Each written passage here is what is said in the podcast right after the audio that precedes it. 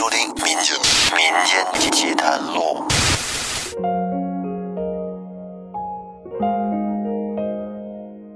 各位听众朋友，大家好，欢迎收听由喜马拉雅独家播出的《民间奇谈录》，我是老岳。今天这次录音啊，是我在春节后的第一次录。虽然说这期间我们节目一直在更新，但是年后更新的这几期啊，其实是年前录的。咱们说，在年前风控刚刚放开的时候，是大量的人都阳了，各地的医院呢都迎来了一个就诊高峰。经过了一波全民感染之后，到过年期间，这个疫情基本上算告一段落了，人们都可以自由的、畅通无阻的出行了。哎，特别好啊！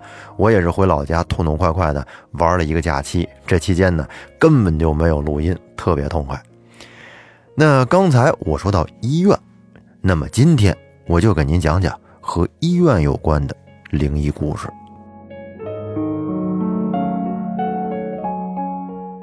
这几段故事的主人公呢，是一个护士，他所在的这家医院是一所有着近百年历史的老医院了。啊，具体在哪儿啊？我也不知道。而医院呢，本身就是生老病死的场所，再加上它有着近百年的历史，这其中的奥妙，您好好琢磨琢磨，是不是觉得有点那意思了？虽说这所医院里面几经改造，可是因为有几栋楼是文物，不允许拆除，只是多次的翻修了内部，基本的部分呢都没有改造过。而这些楼历经百年的风雨，从外面看，除了有些陈旧，但是这个里面装的还是不错的。那咱们要说的这个主人公呢，他可能是有点比较特殊的体质，有时候在医院里啊，他就能感觉到一些奇怪的事儿。那下面我就把他经历的这几件事情给大家讲讲，可能会分两到三期给您说完。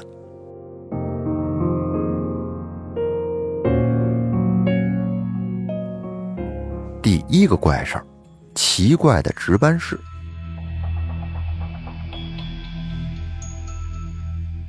我们医院里面的工作是三班倒，所以每个科室都有好几个值班室，有医生的、护士的、实习同学的、男生的，还有女生的。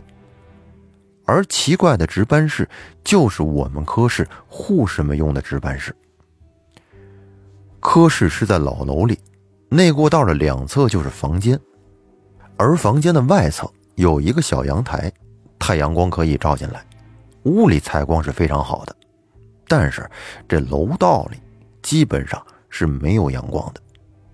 阴天的时候，在白天都得开着灯，否则楼道里就是昏暗的。而我们的值班室是在最里面的一间实心的房间，只有门没有窗户。只要是把这门关上，屋里就没有自然光透进来，而且比较憋气，所以进去之后都需要开灯。那为什么会有这么一间房子作为值班室呢？因为好的房间都被用作了病房。最早的一次是发生在我午间休息的时候，那时候我刚来到这个科，还不知道这个值班室会有故事发生。所以一点也不害怕，我就这么睡着了。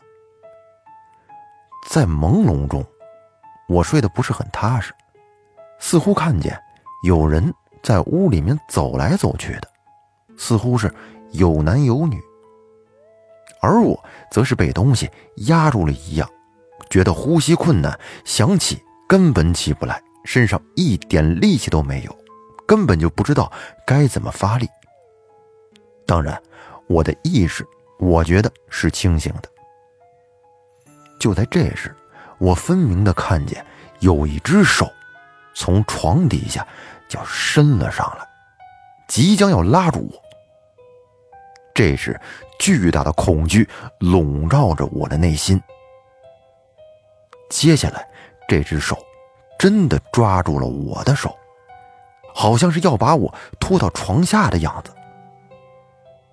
我感觉我是在拼命的挣扎，然后只见一个女人也慢慢的从床底下爬起来，蹲在了我的床旁。我朦胧的看见他似乎是短头发。就在我要更仔细的看一看他长得什么样子的时候，他突然松开了我的手，我也突然的醒了过来。我喘着粗气的坐了起来，那个女人不见了，原来是一个梦啊。然后我低头看了看我的手，这时不可思议的事情发生了。只见我的手上出现了淡淡的紫痕。这时满头大汗的我，连鞋子都没来得及穿，开门就冲了出去。在办公室里惊魂未定的坐着。同事们看到我的样子，似乎知晓了一切，什么都没有问，然后就到值班室取回了我的鞋子，让我穿上。在事后，同事们说，他们都不知道我一个人去睡觉了，不然。他们会提醒我去女医生的值班室睡，并且他们还告诉我，这个事儿也不要再和其他人说了。这些始终也解释不清的事儿，说了只会让病人害怕，那样就不好了，而且会挨批评的。我给同事看了看我慢慢出现紫痕的手，同事只是理解的拍了拍我的肩。再后来，我才知道，有好几个同事都做过和我同样的怪梦，有过和我相差无几的经历，而他们的手上或者胳膊上也都有被捏青的痕迹。梦里那个女人已经在我们的值班室好多年了，当然，似乎还有其他的什么东西，只是这个女人更加的狂躁。经常出来袭击人。最早的时候，这间房子也是病房，当时就总有病人投诉说有鬼，病人觉得害怕。后来医生就把这间房子改成了护士值班室。其实我本并不应该相信这些，可是我手腕上的紫色痕迹却如何解释呢？其他的同事。怎么会和我做同样的梦？他们没有告诉我这件事，然而我却也被袭击了。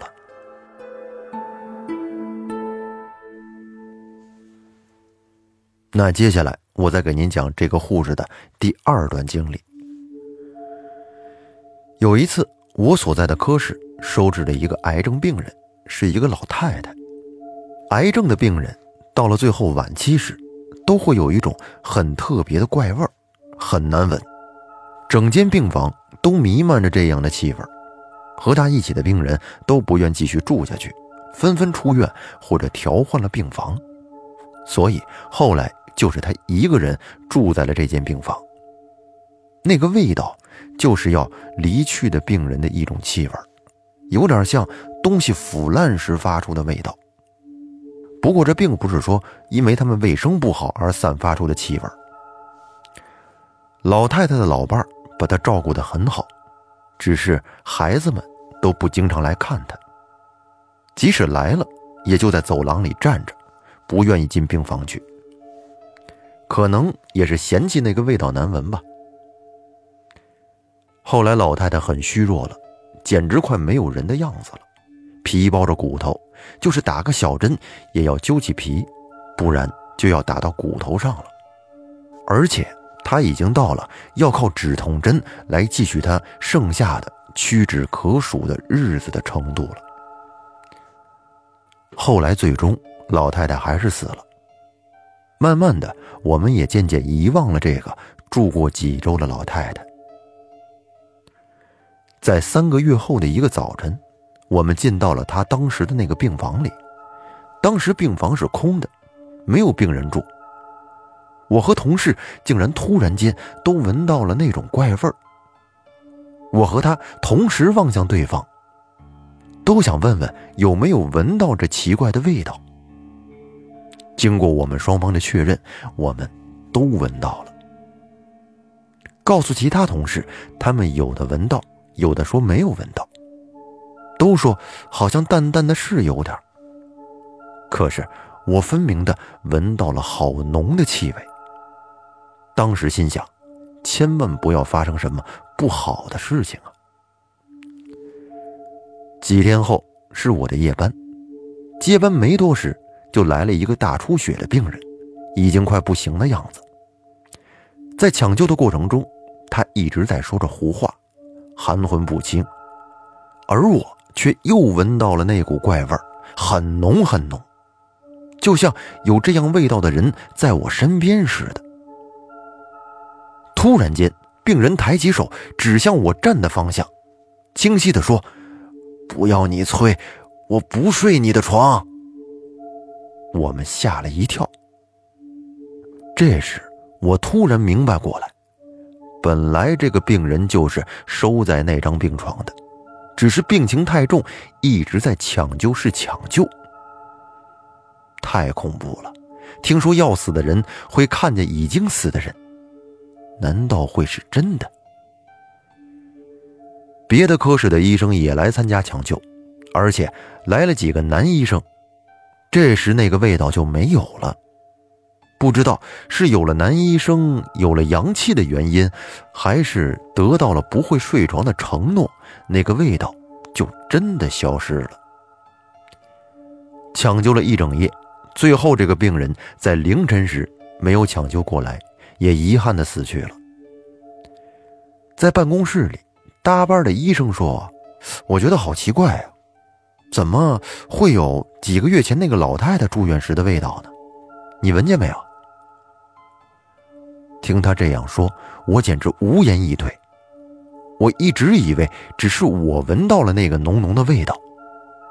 他接着说：“真是够倒霉的，抢救那个老太太时，我也上夜班。”也是抢救了一个晚上，哎，好像也是这个时间段死的吧？说完，他抬手看了看表，嗯，差不多也是五点左右吧。听他这样说，我觉得我背上的汗毛都倒竖了起来。那个已经近乎昏迷的病人，当时是指着谁在说话？这让我和那个医生都恐惧起来。然后我们两个人只好聊着天在办公室待到了天亮。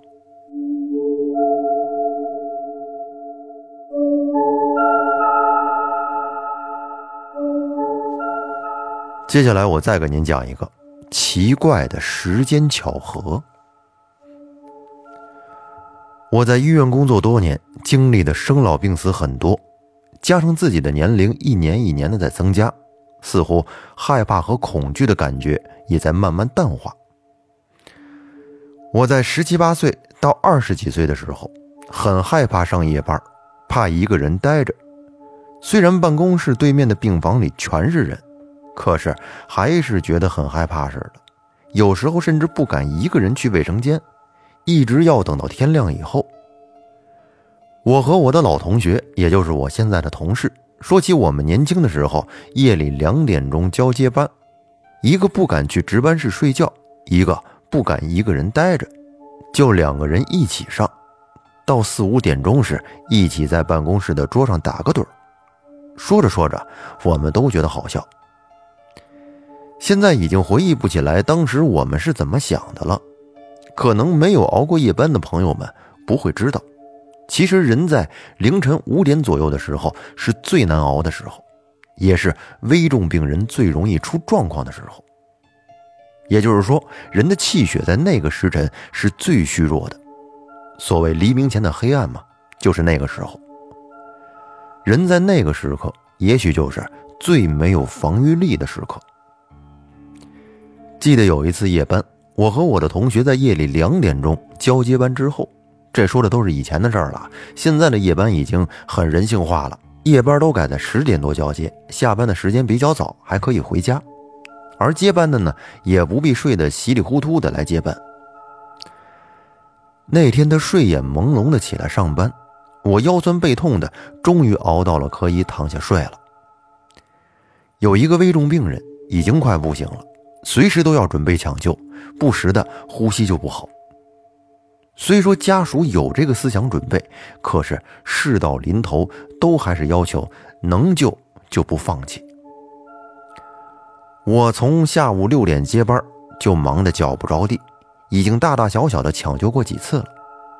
终于熬到了下班，把病人交到了接后夜班的人手上。我当时肯定是深深的呼了一口气，起码是松弛了自己紧绷的神经。那时年轻啊，再加上太疲劳，所以我在值班室倒下就睡了，应该只用了几分钟的时间就睡着了。后来我听他们说，这一夜都在抢救病人，你像化验室的、心电图室的同事都很忙。还有被叫来见最后一面的家属，许多人时不时的都会在走廊里进进出出的，可是我竟然一点都没听见。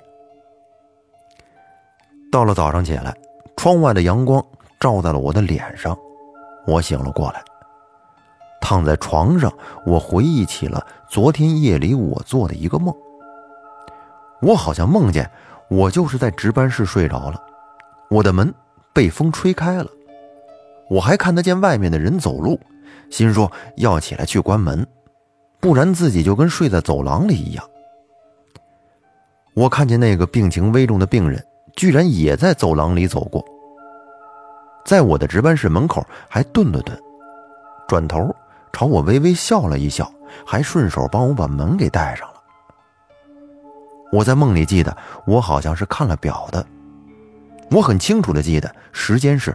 五点二十分，可能是日有所思夜有所梦吧。到现在我还不知道这个病人有没有熬过来。我睡够了之后起床准备回家，在办公室看见了我的同学还没走，他黑着眼圈，脸色惨白的说：“太累了，需要休息一下才能回家。”而那个病人今天早上死了，抢救了好几次，还是没有撑过来。是的，那个病人死了。交班报告和护理记录上写的是五点二十分，患者呼吸心跳停止，抢救无效，临床死亡。我惊讶了，这是多奇怪的时间巧合呀！我是真的见到了他呢，还是真的做了个梦呢？至今，我不得而知。